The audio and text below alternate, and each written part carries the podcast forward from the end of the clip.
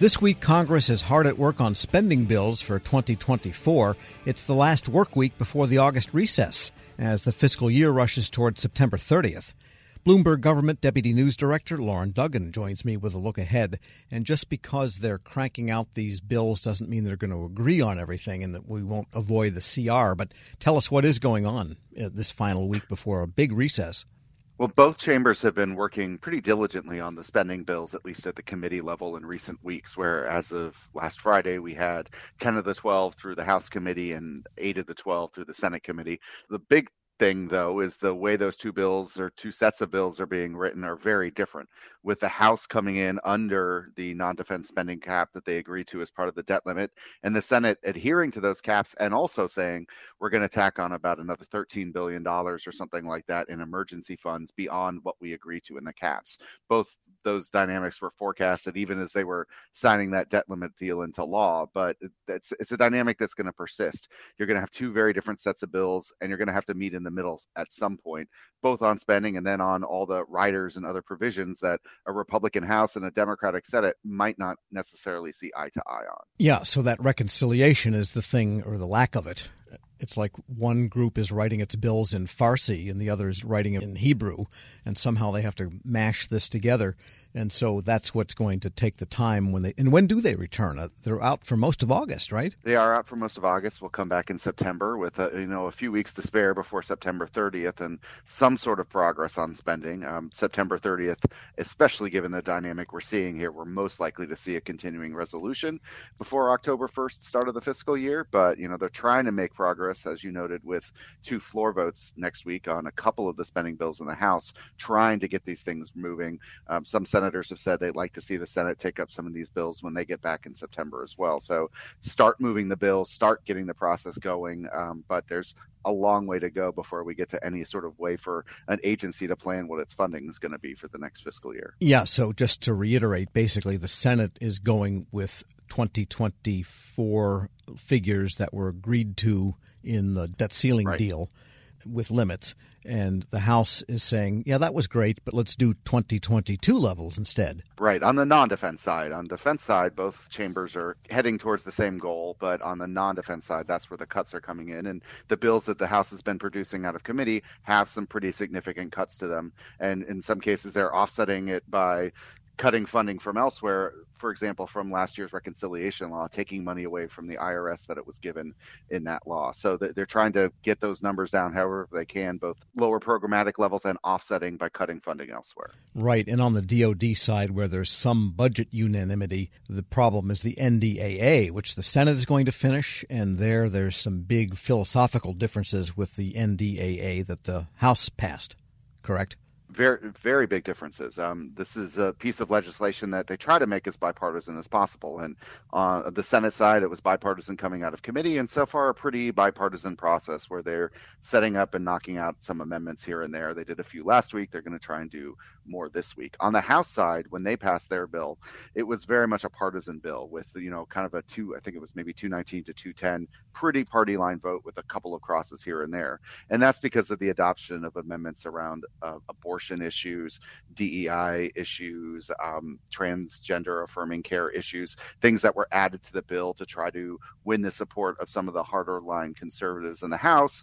But now you have a bill that Democrats walked away from, where you know Adam Smith, who's the ranking member on the House Armed Services Committee, said, "I liked this bill out of committee. We were all ready to stand by it, but we have to withdraw our support." So you're going to have to meet somewhere in the middle between those two bills to get the NDAA through, even if those top line numbers, which are very important, line up. It's all the details in that 12, you know, easily 1,200, 1,500 page bill by the time they're done with it. Um, they're going to have to reconcile all those uh, along the way. Oh, not like they have a heavy lift or anything ahead of them. We're speaking with Loren Duggan, Deputy News Director for Bloomberg Government. And there is some fun stuff happening when they do return. UFOs seem to be hovering over the Congress the last few months. And what are they going to do about them? Well, there's a hearing this week featuring um, somebody who's kind of described as a whistleblower who's worked on the unidentified anomalous phenomena, is what they're referred to, UAPs rather than UFOs now. But he's going to go before a subcommittee where the chairman has said that Washington bureaucrats aren't telling us the truth about what's going on with this. And we're going to try to get to the bottom of it in a hearing like this, where they're going to hear from folks who have researched these incidents and say they've heard from officials what may have gone on. So it's I think it's going to be a very interesting hearing. Um, there have been fairly serious hearings in recent years over these UAP and hearing from pilots and people in the military about what they've encountered. And so this is the latest of this, and the Republican House subcommittee really focusing in on this issue. So we are going to watch this one because I think we could learn something very interesting and, and see what they have to say. Presuming nobody really thinks Area 51 has aliens in jars of formaldehyde and this kind of thing, people are concerned that it might be some technology from an opposing nation like China that we just can't figure out how they can make a plane go sideways or something. Right. I mean, any sort of disadvantage that we would have in, in the military sphere because somebody has better technology than us is something that I think is right for the military to to research and write for Congress to kind of plumb that issue, and that's where they are right now with it. Um, I'm not sure if we'll see direct legislation out of anything that's talked about here, but I think people instantly gravitate towards that Area 51 or you know scenes from Independence Day where there's you know a, an alien craft somewhere in, in the desert. But I, I do think that that could be some of the questions. Do we have anything like that? I wouldn't be shocked if somebody asked that point blank during the hearing. Yeah, well, my understanding this dates back to the day the earth stood still. So you can look that one up in the movie database. And finally uh, secretary mayorkas of homeland security not off the hook at all yet in the house is he no, the House talked last week about some of the groundwork they've started laying for a possible impeachment, and he is going to go into the House Judiciary Committee this week for probably another tough grilling. He's had several over the course of the last year um, as the department, um, you know, deals with the various issues it must confront, including what's going on at the border, fentanyl, and and many of the other management issues that Republicans have pressed. I'm sure he'll be talking about some of the immigration numbers that show maybe declines of crossing at the border, and, and will be presenting his best case as well. Um, but it does seem like he is very much still under the gun. There are still going to be calls for his resignation and possible impeachment at some point. Um, so again, every time he's up there, we're trying to see what they're asking and what they're saying about the department. Well, maybe he could bring Robert F. Kennedy Jr. with him, and so that would kind of balance things out on both sides of the aisle there facing him. Loren Duggan is Deputy News Director of Bloomberg Government. As always, thanks so much. Thank you. We'll post this interview at federalnewsnetwork.com slash Federal Drive. Subscribe to the Federal Drive wherever you get your podcasts. Leadership today, especially within the federal workforce, is being tested more than ever before. Everett Kelly, National President of the American Federation of Government Employees, joined Shane Canfield, CEO of WEPA, to share how his upbringing in rural Alabama eventually propelled him to the forefront of thousands of union members, raising a collective voice. After years of leadership with both the largest federal employee union and as a pastor, Everett Kelly reflects on his deep rooted values of integrity and hard work. Hello, and welcome to the Lessons in Leadership podcast. I'm your host, Shane Canfield, CEO of WEPA. Today I'm joined by Mr. Everett Kelly, National President of the American Federation of Government Employees. Everett, welcome and thank you for being here. Shane, thank you. It's a pleasure's mine. You first joined AFGE in 1981 during what eventually became your 30 years of service at Anniston Army Depot. We're now more than 40 years past 1981, and you've been the union's national president since 2020. How's your decades long involvement with AFGE impacted the way you view your role now as the union's leader? The time that I spent as local president, I simultaneously spent that same time as a pastor in Alabama. I like to say that this was my training ground because as I was entering into the role of unionism, I was also entering into ministry. And so I see my role, even as the union leader, as ministry. It's never an understatement because this is what I believe. I believe that if you love people and show people that you love them, people will follow you. My business is in the business of growing people. Uh, and that's what I do. And, and I think that my training as a pastor and as a union uh, leader has given me the ability to really, you know, uh, grow people because I feel like that, you know, it's my responsibility both as a union leader and as a pastor to ensure that people have a livable wage. It's also uh, my responsibility to ensure that people are treated fair with dignity and respect on the job. And I think that goes in both uh, arenas. So, so I've seen this, you know, as ministry as I've grown through the four decades of leading people. Putting those two together is amazing. AFGE handles a massive array of issues and topics of importance to feds across many departments and agencies. What is it like being at the forefront of all those moving parts, and how do you manage it all? Well, first of all, let me give kudos to my staff, okay? Uh, because it's just no way that I could manage all of this work and all the moving parts by myself. But I have an excellent staff that always makes sure that I'm prepared and that I'm ready. But it's exciting.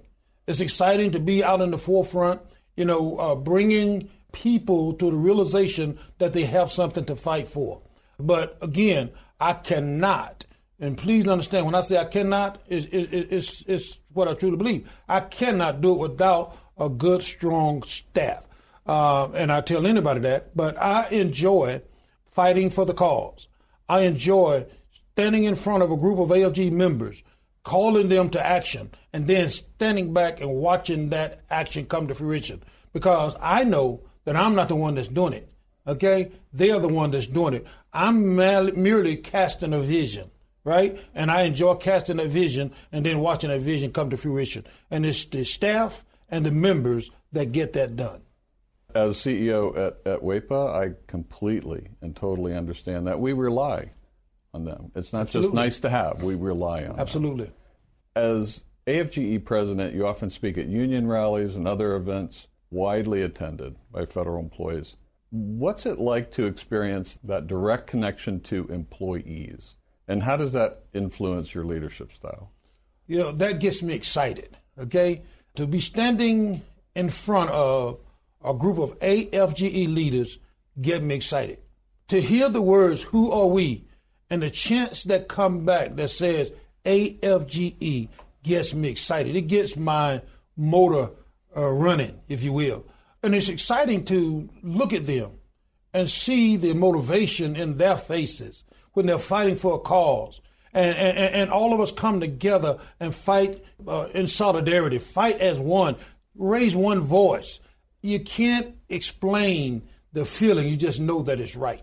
You know, I just know that it's right when I'm standing there and I feel this, and I never fail to say thank you again because I'm the one that merely cast division. They are the ones that get the work done. And so when I see them out there ready to go and that call to action goes out, and then I see them really begin to march on that uh, initiative, it's an energy that I cannot explain. I can explain it. I'm feeling it right now. um, d- describe how your personal background and upbringing folds into how you function as a leader. You know, understanding that I was born in the deep south. I was born in a little small town in Goodwater, Alabama, population 1,292 today. Born to parents that, and I hope I don't offend anybody, and I, I got to quit saying this, but but I was born to a set of parents that believed and trusted in God, and that began to establish who I was. I began to trust God myself in everything that I do. I, I trust God even in this situation as a union leader because my parents taught me to believe in uh, the Bible. And with that came do unto others as you would have them to do unto you. In other words, treat people right. Treat people with respect, right? Do what's right. It taught me, you know, about integrity, right? It taught me about being honest, you know, and that's what's needed in the role of a leader of this union. It, it, it's, it's needed uh, and, you know, I try to portray that. I try to portray a person of honesty and a person of integrity. And so being in the Deep South, you know, you, you, you just learn those things. And that's what has helped me uh, throughout my path as a union leader. And it's always nice that whole approach because you don't have multiple approaches with different people or different sets of different tasks, different energy. It's it's always straightforward, Yes. honest. Here's the truth. Yes. and it, it's it's easy. Yes. right? Yes. It's a lot easier than having multiple personas. that you- Absolutely. yeah. Absolutely. What's one piece of advice if you could go back and tell yourself when you were starting your career? You know, I don't know you're asking for one, but I'm, I'm going to have to elaborate on two, Yeah, if that's yeah. okay. Number one, I would explain the urgency of integrity a lot sooner than what I did, right? Because to me, integrity is not necessarily what you see others do or what others see you do, but integrity to me is what you do even when no one is looking. And so I, I would really begin to stress that importance more so at an earlier state in my leadership role rather than the latter part. Okay, I, I begin to stress that more now, but I wish I had began to do that more at the earlier states in my uh, role. Secondly, I would tell myself to always, and I'm going back to my roots, always work hard and don't ever accept no as an answer, right? Because I just believe that if you want it bad enough, if you want to achieve it, you can. It's all about the amount of work you put into it, right? And the and the amount of faith you have that it can be accomplished. So when I look at AFGE and its membership and where we were four or five years ago and where we are today, that's a reminder that you can do whatever you want to do if you put your mind to it and work hard enough. And one question that's always kind of interesting at, at the end of our time together is is there one person you mentioned your parents before um, is there one person or maybe more than one who really inspired you when you were younger that you might even think back on today It was my grandmother. You know, with the understanding that when and when I was born, right? As I said, I was born in the deep south. Uh, My father worked extremely hard. We didn't have a whole lot. You know, my I had twelve siblings, and so when I was born, I was very sick. Matter of fact, the doctor said I wouldn't live to be 16 years old. The doctor said I wouldn't ever hold a job. But my grandmother would always teach me how to pray. And she taught me about faith. And it is prayer and faith that has allowed me to be standing here today. Suppose I've been dead 50 years ago, but I'm 66 years old now. And it's all because of my faith and my belief and my prayer life. And I believe that beyond a shadow of a doubt. amazing story thank you for sharing all of it with us everett and really appreciate you being on the show today Pleasure's mine. and this is shane canfield we'll see you next time on lessons in leadership Find the full podcast and future episodes of Lessons in Leadership on the Federal News Network app and anywhere you enjoy your podcasts.